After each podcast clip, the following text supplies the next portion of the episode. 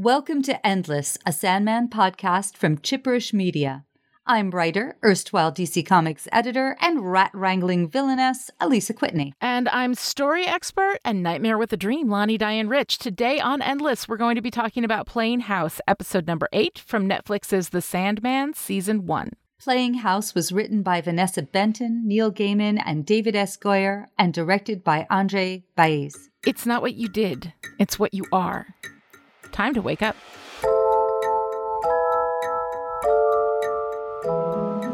In Playing House, Rose strolls into the Dream King's audience chamber, which appears to offend Lucien, but only serves to fascinate a honey voiced Morpheus. Having overheard Dream discussing Jed, she asks for more information.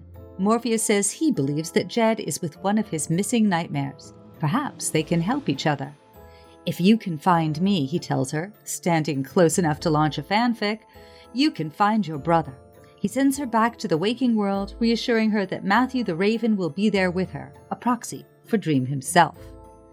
Dream, we quickly learn, is right about Gault. Disguised as Miranda, Jed's mother, the nightmare is playing the part of the computer savvy mentor, while Jed lives out a dream in which he is the colorfully garbed superhero called the Sandman.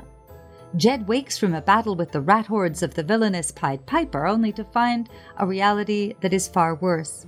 He's been locked in the basement by the sadistic Barnaby, and a rat has bitten him on the hand.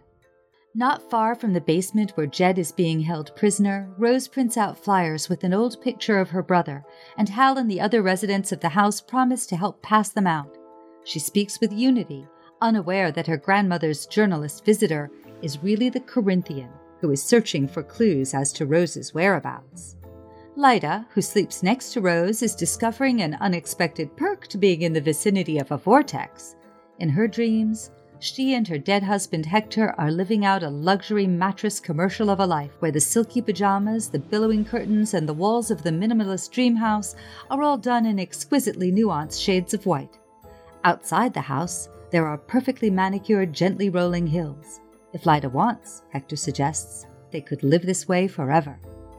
Still, Lyta wakes up long enough to pay a return visit to the foster agency, where she uses guile and charm to convince the morose salad eating pencil pusher to actually pay Jed an in person welfare visit.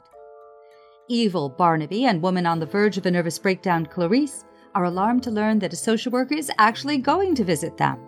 But the clueless Ms. Rubio doesn't seem to notice anything amiss with the couple and their LL Bean meets the shining vibe. Jed risks his neck to pass the woman a note, but Barnaby catches him. Luckily for Jed, the Corinthian comes to the rescue. The toothy eyed nightmare has spotted Rose with Matthew the Raven, but couldn't risk getting closer without alerting the Raven's boss. A quick flirt with Hal, and the Corinthian has the flyer, which he uses to track down the foster agency. After that, Jed's location is just an eyeball snack away. Rose, meanwhile, falls asleep and wanders through her neighbor's dreams. Hal strip teases off his face, first as a drag queen, then as himself. Ken dreams of humiliation and Barbie's indifference. Zelda dreams of literary romance, and Chantal wanders through a graveyard. Or perhaps that was the other way around. Barbie lives out an epic fantasy far richer than her waking life and Rose meets Morpheus and finally locates her brother in his superhero dream. While Sandman confronts Gault, his errant nightmare, Jed has time to give Rose a final clue as to his real life whereabouts before Dream wakes him, separating the siblings. Following the dream clues, Rose arrives at Barnaby and Clarice's home just in time to see the police bringing out two dead bodies. Dream has more success in locating his prodigal nightmare but Gault strikes a nerve when she tells him she wants to change. She wants to be a dream and to inspire instead of instilling fear, and she clearly ruffles the Dream King's feathers when she points out that few of his dreaming subjects have returned out of affection. His unmaking of Gault also reveals a rift between himself and the one subject who clearly does hold him in affection, Lucien. Speaking of errant nightmares, the Corinthian arrives just in time to save Jed from a brutal beating as the dentally talented Big Bad and the defrocked pseudo Sandman drive off in a convertible, both are clearly thrilled to find their luck has changed. Light awakes as well, also thrilled to discover that her dream of being pregnant has become a reality. All right, Alisa, here we are at Playing House. We're on the downward slide of this uh, of this season, which is not a poke at quality. It's just that we're moving, um, you know, into the last few episodes. Uh, what's your response to this? How do you feel about this episode? Well, I loved the sequence where Rose is wandering through all of her neighbors' dreams. And, you know, speaking of, of themes of dreams and houses, I used to always walk through Manhattan where I grew up, looking at the lights in other people's windows at night and wondering what lives were going on in there. And, and this idea of what, what is someone's interior life that is delicious and rich. Um, again, I think the Corinthian kind of steals the show. I, I love him. He is, he is such delectable naughtiness. But what about you? Well, the thing that I love most of all in this entire season is Gault. And I mean, there's a lot of competition for the things that I love a lot in this season. But Gault, first of all, was not in the comics. We didn't have that story in the comics. Um, here, I love it so much. It absolutely delights me. Everything about her, from the actress playing the role to the design of the, the character themselves, it's just so incredibly wonderful. So I was very, very excited. I am very excited that we get to talk about Um, in this episode because I've been waiting for that forever. Uh, but yeah, like Rose and Dream walking through everybody's dreams. One of my favorite things is when we have Dream kind of jumping, leapfrogging, you know, through people's dreams to get to where he needs to go. The world building around the dreaming, I think, is also one of my favorite things. Like, I can't, I don't know, it's really hard to pick an absolute favorite thing. So, whatever's my favorite thing in the moment is the thing that I'm going for. Um, but yeah, I just, I absolutely loved a lot of that. I thought that there were a lot of uh, really neat kind of like visual things that were going on um, in this episode, which leads us into our discussion of this episode and um, and like the visual work. Again, you know, we had talked before about the uh, you know how beautiful uh, the and like the concept of the shifting stained glass and the dreaming and Morpheus's throne room and how awesome that is. Um, the Gault design here, that black skin, so beautiful beautiful with that like shifting. I don't even know what it is. It looks like a universal sky, like space, you know, like within her. Yeah. Absolutely. I'm so glad you pointed that out because that her her very dark complexion and the universe underneath feels like a Dave McKean cover more than anything else I've seen yes, so far. It does. It does. It has that kind of collagey mixed media sort of feel to it. And it's so incredibly beautiful. And I honestly, like, again, I'm not, like, as I've said like a million times on this podcast, people are saying here, I'm not a visuals person. You know, I respond to the characters and what they're doing and what that story movement is. But I went back and rewound that segment where Gault is fighting with Morpheus on the street right? Just grappling. And then, you know, where she is Jed's mom and she's playing that role for him and she's caring for him. And I don't want to instill fear anymore. The idea that, you know, then, you know, Morpheus, we don't get to choose how we are made, yada, yada, yada. Like all of the stuff that was happening in that scene, I absolutely loved. But the visual of her, how beautiful she is, you know, that, that beautiful glistening dark skin with the universe shifting underneath it. It was so beautiful. I, I cannot tell you, like, I want a whole series that's just Gault. I, I can see that. She, well, she mm-hmm. wants to be a dream and not a nightmare, which is a really interesting theme for a series. And I think that Gregory the Gargoyle, we also learn, had started mm-hmm. out as a nightmare and became a dream. So I wonder if it goes the opposite way too, and we have any dreams who become nightmares that world building has so much potential. There's so many stories that could be told in that world building, and there are. There's tons of comics that we still have yet to talk about. I know there's a million other things that we're going to talk about, but the the concept of this um, just completely spoke to me. Absolutely loved it. Um, you know, we've got uh, we're continuing to talk about the visuals, right? The face pulling with Hal. Um, the like first, it's you know, it's it's him, and then uh, what was the second face? Face that he pulled? Uh, it was so the first was the drag queen face, the drag queen, and the second was him, and the second yeah. is him, and then it was funny. I went back to the comic in the comic mm-hmm. book, um, and perhaps there were legal things that made this uh, mm-hmm. not not right. doable. But first, he is Judy Garland, a great mm-hmm. drag uh, icon, And then mm-hmm. he pulls off that face and is the Wicked Witch of the West, Margaret Hamilton. Mm-hmm. And then he pulls off, and I'm not sure, but I think he might be the wizard himself, or he might be himself. Um, but I love I love that pulling off of faces. And it reminded mm-hmm. me of okay, so there is a little known movie called The Monster Club. And it's it's one of those, you know, Vincent Price, who is a bit of a hired gun in his day, did lots and lots of uh, horror movies. And in this one, there is just one sequence that um, has a striptease. So it starts out with a woman who's got a kind of polished 80s homage to the 1940s look, and she does a little strip. Nice strip, by the way. Nice dancing. Mm-hmm. And then when she takes off her top, it goes into silhouette. So she's all in black. So you can't see, uh, mm-hmm. you know, you can't see the details, but she's clearly naked and topless now. And then she just starts pulling off her skin. But with the same, the animation is done so beautifully for the 1970s because yeah. the animation is is moving the way the dancer moved. Meanwhile, there's this awesome song. Um, I can't remember the name. Somebody's gonna. I I should have written it down, but it's "I'm a Stripper."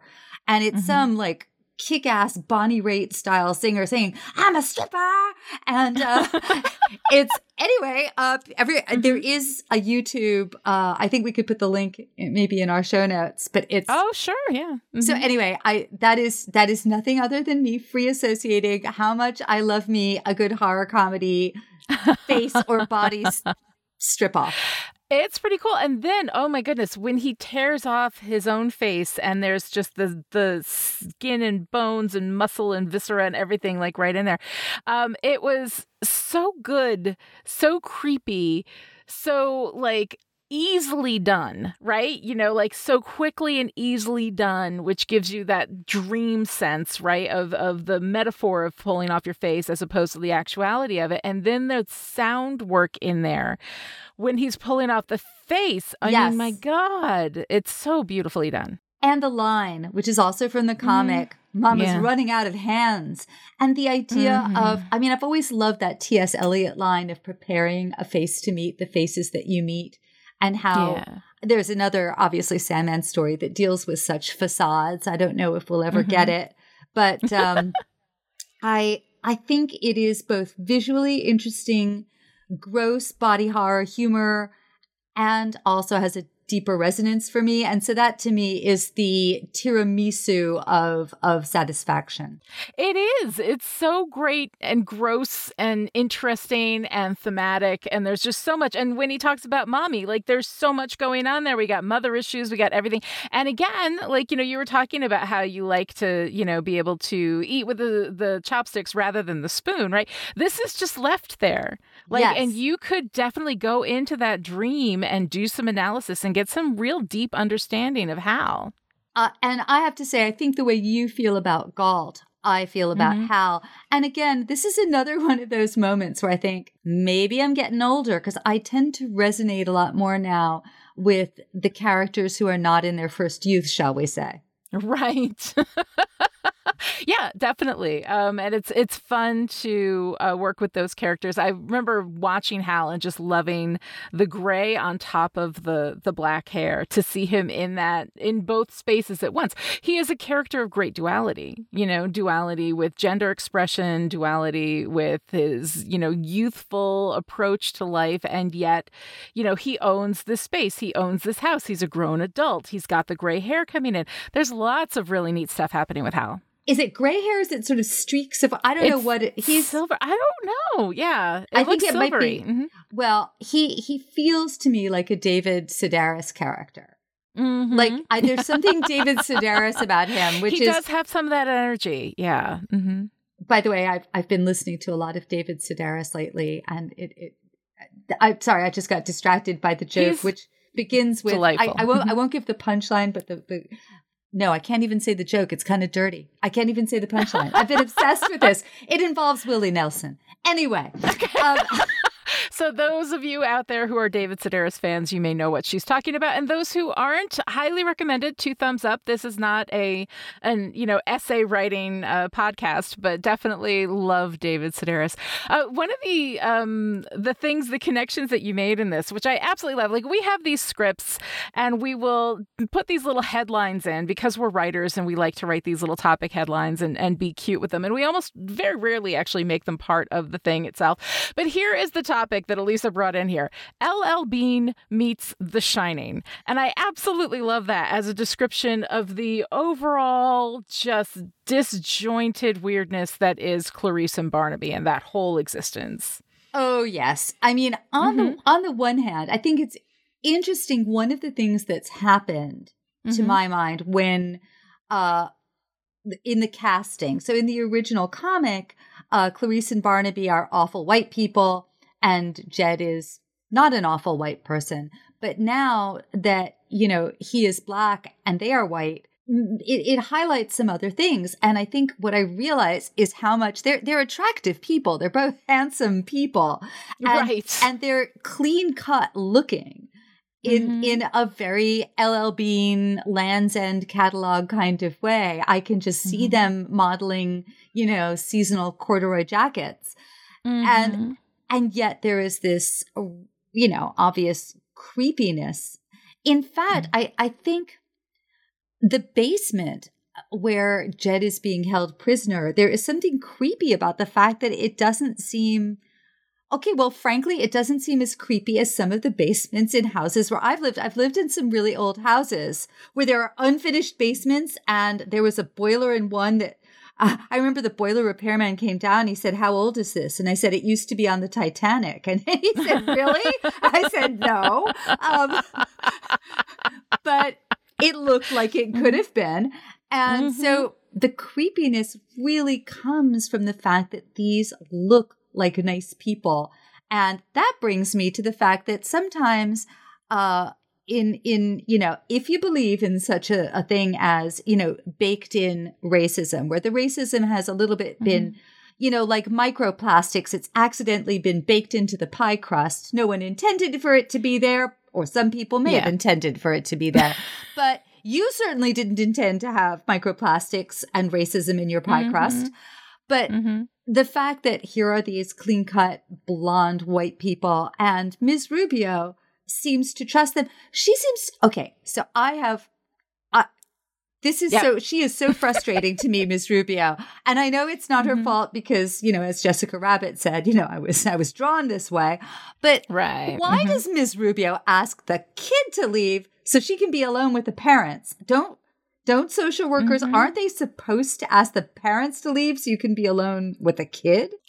I think so. There is something um, that feels a little off about her in general, the way that she was with Rose, the fact that they had to really fight to get this visit, the fact that clearly they're not visiting very often, um, because when she's coming, it is quite the event for this uh, for this couple. Um, and we do like you know like when you're talking about the the how it adds to the creepiness when the the look of something is dissonant from the reality, um, and that's kind of yeah like one of these things that I, I kind of like about this is that the look of it, you know, nice little suburban home, you know, everything seems okay, but it's clearly very, very dark on the inside. And I think that that dissonance adds to that.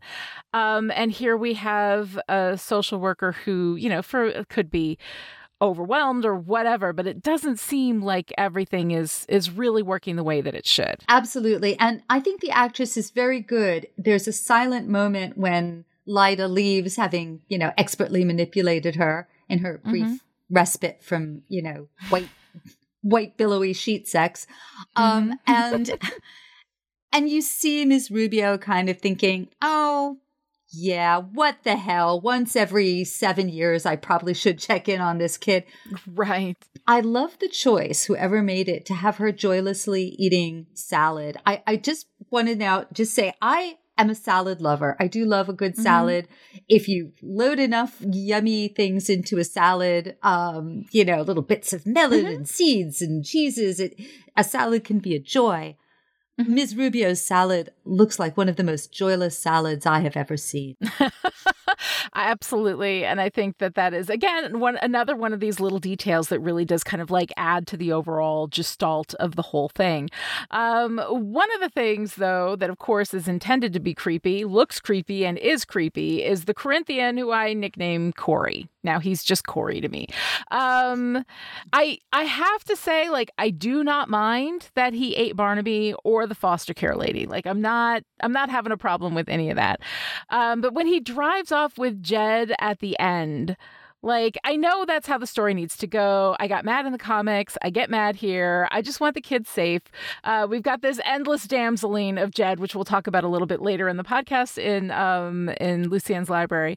Uh, but you know, I just want this kid safe. I just want him safe. And then it's it's frying pan to fire to hellfire with this kid, constantly bouncing out of one bad situation into a worse one. Yes, I I completely understand that. I think so one of my favorite things is when we're shown stuff instead of mm-hmm. being told it. And the, yeah. the way that the Corinthian sits on Ms. Rubio's desk and eats her eyeballs, it's just the opposite uh, of of how Ms. Rubio ate the salad. He is yeah. just, you know, there there's who among us has not just, you know, savored something, you're dripping all over the paperwork, but who cares? Because it's delish. and he's, which brings me to, I think, a slightly unintended effect with, with the Corinthian, mm-hmm. which is that, you know, he's so stylish. Uh, mm-hmm. Besides Johanna Constantine, he's the most stylish coat wearing fella yep. here. Mm-hmm. And he's cheeky and he's mm-hmm. enjoying himself, which makes him functionally an anti-hero. I think right. uh, if you know, I you know, my new theme is where is the Corinthian fanfic? I I didn't see it so much in the comics, but um yeah. You know, I think I think there's going to be some serious Corinthian fanfic here there's a lot of hot Corinthian stuff happening this season, and I can definitely see. I think if the fanfic is not already out there, I will be expecting it soon, um, because the uh, the actor playing the role definitely brings that level of charisma and charm, the kind of villain that you know is dangerous and horrible, but also really compelling to watch, really kind of cute, and sometimes you can't help but giggle a little bit at at what he does and the fact that he doesn't kill everyone right? He didn't kill the house sitter, Rose's house sitter, you know, the message needs to be, you know, sent. So he'll leave people alive when it suits his purpose. But the fact that he doesn't kill absolutely everyone, like, leaves this space for us to think maybe there's something in him that is you know like the the bad boy worth saving kind of thing which is a very dangerous uh, and, thing oh yes but yeah I mean, mm-hmm. and I just want to say, obviously, in real life, even if the guy has normal looking eyes, you know, don't don't try and reform a bad boy. Don't try and reform a bad boy. Save that for the fiction. Enjoy it in the fiction, and let that be your, uh, you know, getting that fix. Oh, oh, uh, so yes. a mm-hmm. real life bad boy would be mm-hmm. freaking Barnaby. Oh, d- yeah. I think that's probably how Clarice and Barnaby ended up together is that she was trying to save the bad boy and it ended up just absolutely yes. destroying yes. her. He won't yeah. eat my eyeballs. He, he won't. Loves he me. loves me. Oh my goodness. But mama, I love him. Anyway, um but you know, it comes down to this too where it's we're watching Clarice and Barnaby and Clarice doesn't have that much going on in here aside from looking at her being completely terrified most of the time. Um but the big question I think that comes up, especially for people who haven't lived through situations of domestic abuse is uh you know, with like why didn't she leave him? Why didn't she grab Jed and run? Why didn't she stop him? Why didn't why didn't she do something? And the thing is in situations like that, like I have empathy for Clarice because when you're in a traumatic situation, there's basically like four responses. There's fight, flight, freeze, and fawn, right? And she's clearly in freeze, like deeply in freeze. And you see her every now and again. I think the actress did such a wonderful job of expressing that internal conflict. Like for her to even say so much as boo to Barnaby is a huge move for her. It's completely ineffectual. She doesn't manage to make anything any better for Jed at all. But she does say something, and then he quickly shuts her down, and she's clearly terrified of him. So we see what he does to Jed. We don't see what he does to her, but definitely that's a chopstick situation where if you look at it, you can pretty much figure out from context clues that what is happening between Barnaby and Clarice is deeply, deeply abusive. Absolutely. And I think I I imagine that the Corinthian enjoyed Barnaby more. I mean for a variety so. of different reasons. But he he yeah, I just think he would have relished that. Well, I was thinking mm-hmm. about learned helplessness and mm-hmm. you know, and the way in which if you try to do something and you're really prevented at a certain point the yeah. the cage can be opened and you will no longer try to get out. And that is yeah. the most tragic thing. Whatever else you can say about jed he he doesn't get to that stage where he he has mm-hmm. stopped trying. Yeah, mm-hmm. yeah, absolutely. And I mean, the thing is, is that again, you know, um, fiction is not answerable to reality. We know these things are real and true in real life, um, and fiction is not necessarily answerable to that. But I think that they did a good job of making that response also believable, and that's really what you are answerable to in fiction is believability. You know, we and and again, it's a chopstick thing. You can figure all of that stuff out by watching it. I can see why people would ask that question. Why didn't Clarice stop him? Um, but I think that that question is absolutely answered in the context of everything that's going on in there. Yes, I agree. I think that the relationship between Barnaby and, and Clarice feels absolutely authentic. There's there's some other relationship stuff going on between other people that I thought was a little less perhaps successful. Well, why don't we talk about that in Lucien's library, which will be coming in after this break? If you're enjoying Endless, a Sandman podcast, then you should know that it is only through our Patreon supporters that we are able to produce this content for you. So we'd like to take this moment to thank everyone who supports us at patreon.com slash chipperish. This episode of Endless was brought to you by the Chipperish patrons who support us on Patreon at the power producer level. Thank you to our power producers Alice, Christina, Erica, Jane, Kevin, Kristen, Michael, Rose, Sarah, Shelley, Stephania, and Stephanie. All Chipperish supporters get access to the Chipperish Discord chat where you can pop in, meet other Sandman fans, and chat with the Chipperish creators. And at $10 a month and up, you can even attend live tapings for some of our shows. Thank you to our intrepid editor, Jack Cram, whose time and skill is paid for through your support. If you'd like to support Endless and Chipperish Media, please visit patreon.com slash chipperish and support us today. All right, so here we are in Lucien's library note. There may be some mild spoilers here. We're going to talk about them- thematic stuff. We're going to talk about behind the scenes kind of stuff and extra textual stuff. So this is where we kind of get a little bit deeper into our uh, discussion of this. And so, Alisa, you were just talking about um, about believability and and things outside the text. So so what do you have for us? Okay, so my my whole heading for this this subject is creatures of desire because as we know, uh, Rose is kind of a creature of desire. She mm-hmm. is she is uh you know she is she is part of desire's machinations mm-hmm. and you know there's a whole sequence here where I can see that, you know, here's Morpheus and Rose, and oh, you want to find Jed, I want to find Gault. Let's, mm-hmm. you know, mm-hmm. let's join forces. And there's some sexy standing close. And Tom Sturridge is giving some melty, melty voice here. He he mm-hmm. warms his mm-hmm. voice. There's almost like a rom com kind of of sense to it, except that Rose is just not giving any flirty vibes back. And I know that yeah. you were sort of talking in a previous episode about how you were pleased that she's not as sexualized as in the comic. Mm-hmm. But oh, I don't know, color me, color me sluttish, but I kind of miss some of the flirty vibes. Mm-hmm. In in romance, I have a favorite trope, which is kiss you or kill you, which of course probably explains my deep love of the Corinthian here. uh, even though I know my eyeballs probably wouldn't be his first choice. but anyway, uh, in the comics, I got more of a vibe between Morpheus and Rose. In mm-hmm. just the there's a flying scene. Oops, um, well, I should have spoiler spoilered that because I guess that.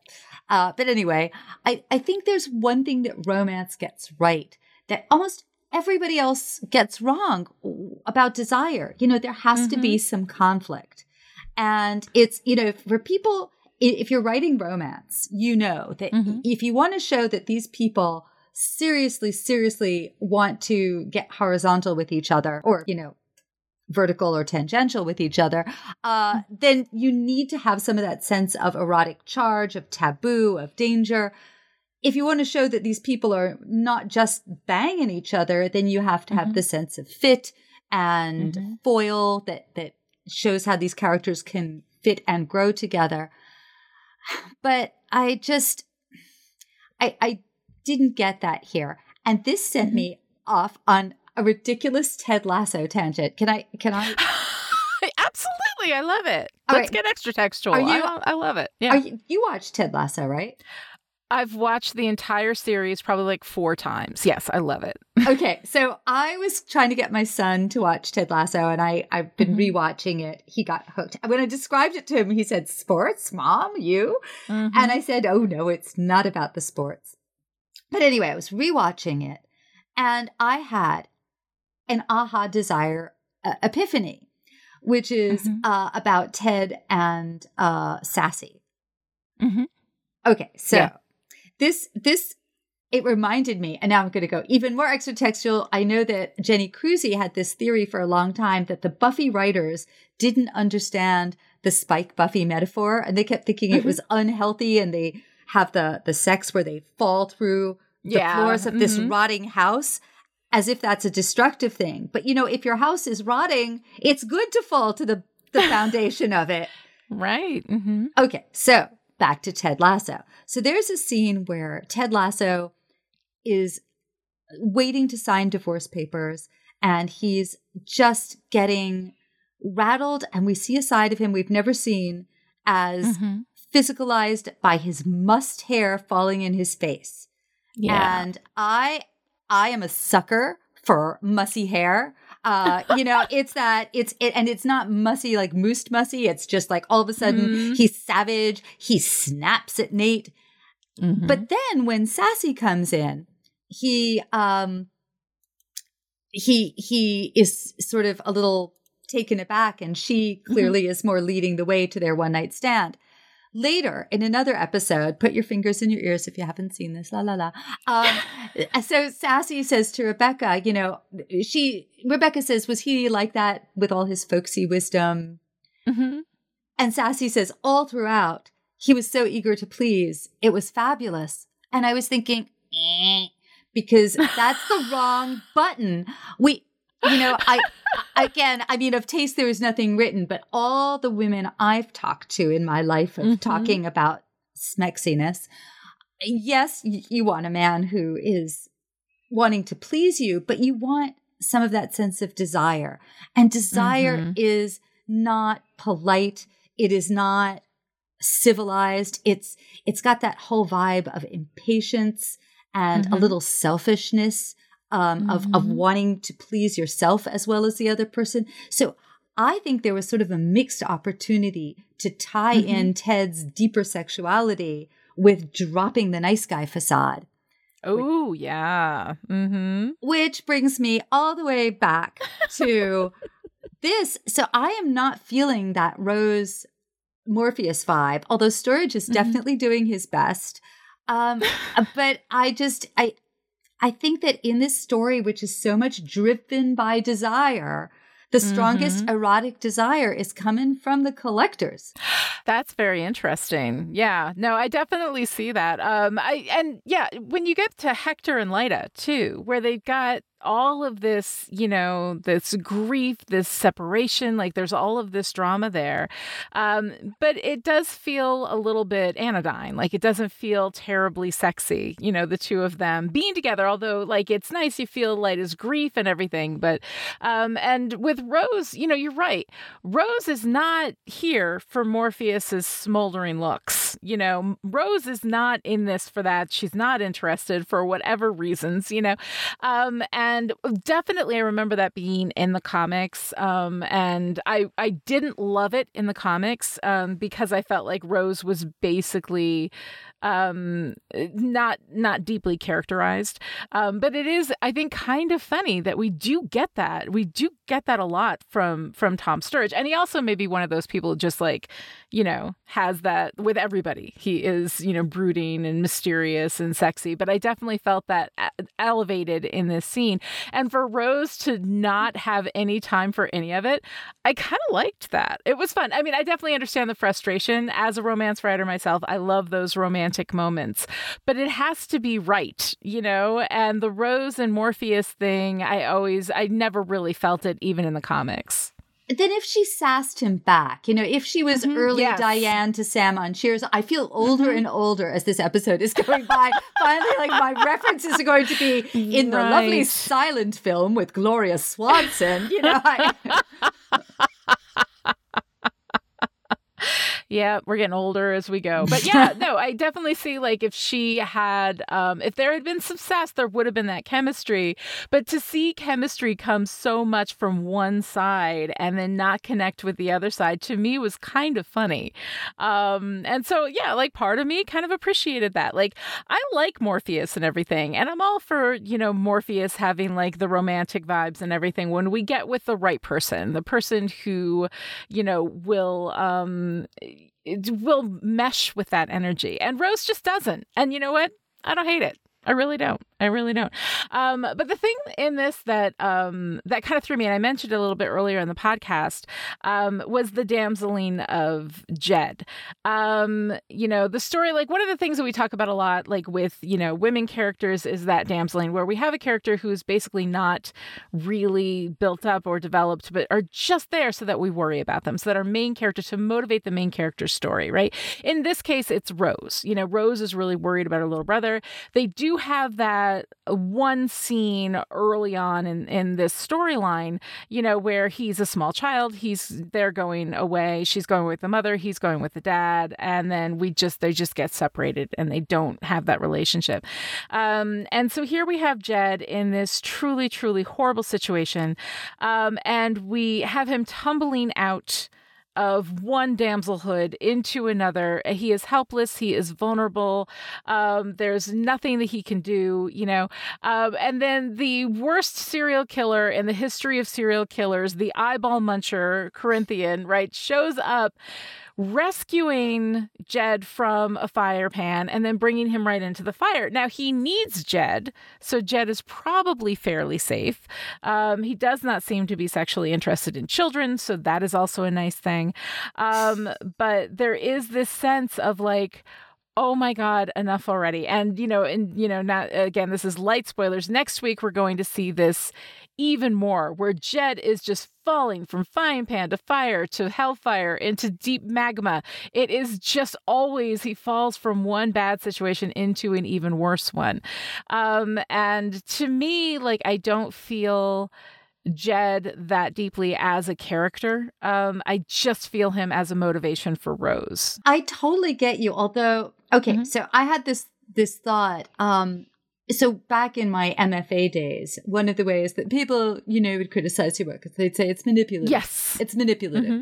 And what mm-hmm. they meant is I need for my character to go into the dark alley. So I'm going to have her stroll into the dark alley despite mm-hmm. all these signs that she should not do so. Um, right. And I'm going to make her do that. There is one thing I'll say. So Jed has been isolated. We mm-hmm. don't know how normal a life he's had.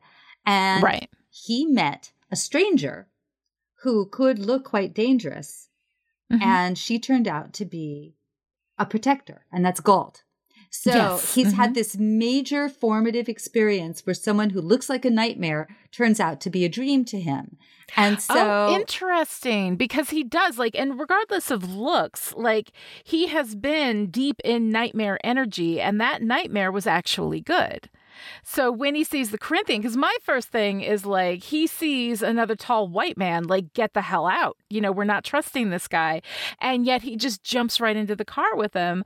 But I think that you do. I think you have a good argument that there's nightmare energy there that he is essentially comfortable with. And even he may not realize why. Yes. And, and also that, you know, he's had this experience and he has a deep need for the mm-hmm. Corinthian to be good. I also think functionally in this story, uh, the Corinthian is more of an anti-hero and, you know, almost mm-hmm. feels like Sandman's the real antagonist.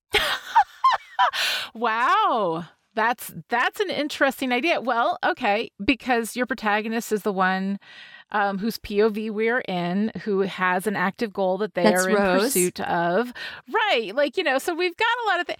But but yeah, so we've got um we've got Morpheus working as the antagonist for Rose, although they do work together a little bit. He is essentially using her to find Gault and Fiddler's Green and the Corinthian. Um, yeah, interesting, interesting theory. I like it. I like it. Um, but you know what's funny is like I've never been in an MFA program, so I was not, but I've heard the term like manipulation before, and it always bothers me because the whole point of fiction is to emotionally manipulate you. It is to present something to make you feel what we want you to feel in this story, you know. So I mean, I get like you don't want to break in character in order to serve plot, and I think That's that that is. is. where there's a real problem. Yes, yeah, exactly. So it's not mm-hmm. it's not about emotionally manipulative. It really it, manipulating it, the reader. It's about manipulating the character. Yes, it's about it's it's it's about when uh, a reader sees the strings moving. And of yes. course, it's mm-hmm. it's harder to escape this in genre. So one of mm-hmm. one of the things about uh, genre is you've got all of these tropes that you know it, it's it, it's why genre is so difficult to write in a way because mm-hmm. you you know what these required moves are you know what a lot of these plots are going to be but you want to convince the reader that this is coming out of an authentic place it's like in uh, Olympic ice skating when you know that the mm-hmm. skater has to perform a triple axel now, but with the music and the flow, you want it to look like a cool, spontaneous dance move rather than right. huff huff. Now I better get this triple axel in. Very nice. I like it. All right, so let's move into the favorite part. Alisa, what is your favorite part of playing house? You know, it, it it, it's the Corinthian. I mean, I just mm-hmm. cross legged, although why that would, I mean, just the fact that he can sit so casually cross legged on the desk, munching those, you know how limber mm-hmm. he would be. And his, his delight, his fun. I, I, mm-hmm. and of course, the walking through the nightmares and the face ripping. Yeah. I have no, two favorite really parts. good stuff. Yeah. You can have as many favorite parts as you want, honey. This is your podcast. But I do love, like, one of my favorite things is always somebody who is in love with their work. And I think that, like, the Corinthian definitely qualifies for that. Um, for me, I mean, I think that I've uh, played my card pretty early in the podcast, uh, Gault.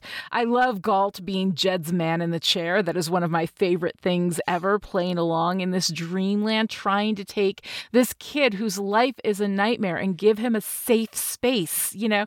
Um, and Gault's complete offense when, uh, you know, when Morpheus is like, yeah, you're taking this kid and hiding out in his dreams. And Gault is like, dude, you were nowhere. I found a space to make a, a safe place for this kid. And I loved him. Like, you can see that she loved him as a mother. Um, and playing these, you know, setting up these scenarios with the Pied Piper and like all of these things that she's doing to give him a superhero existence, to give him a space where he's safe. And I think that like there's so much beauty in everything that is Gault. Everything that is Gault. Um, I love it so much. And at the end, where she remains defiant while he is banishing her into darkness, right? Um, which is a bad freaking call. Uh, and I'm, I'm appreciating where we're going to go with that. But, um, but yeah, I just, I love all of it so much. I think it's incredible.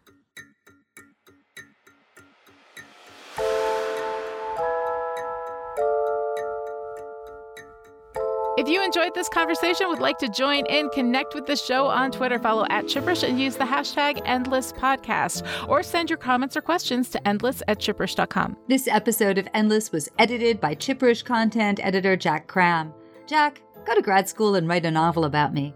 But do it now while I'm still cute enough to play myself in the movie. We will be back next time with Collectors, Episode 9 of Netflix's The Sandman Season 1. Until then, even a nightmare can dream, my lord.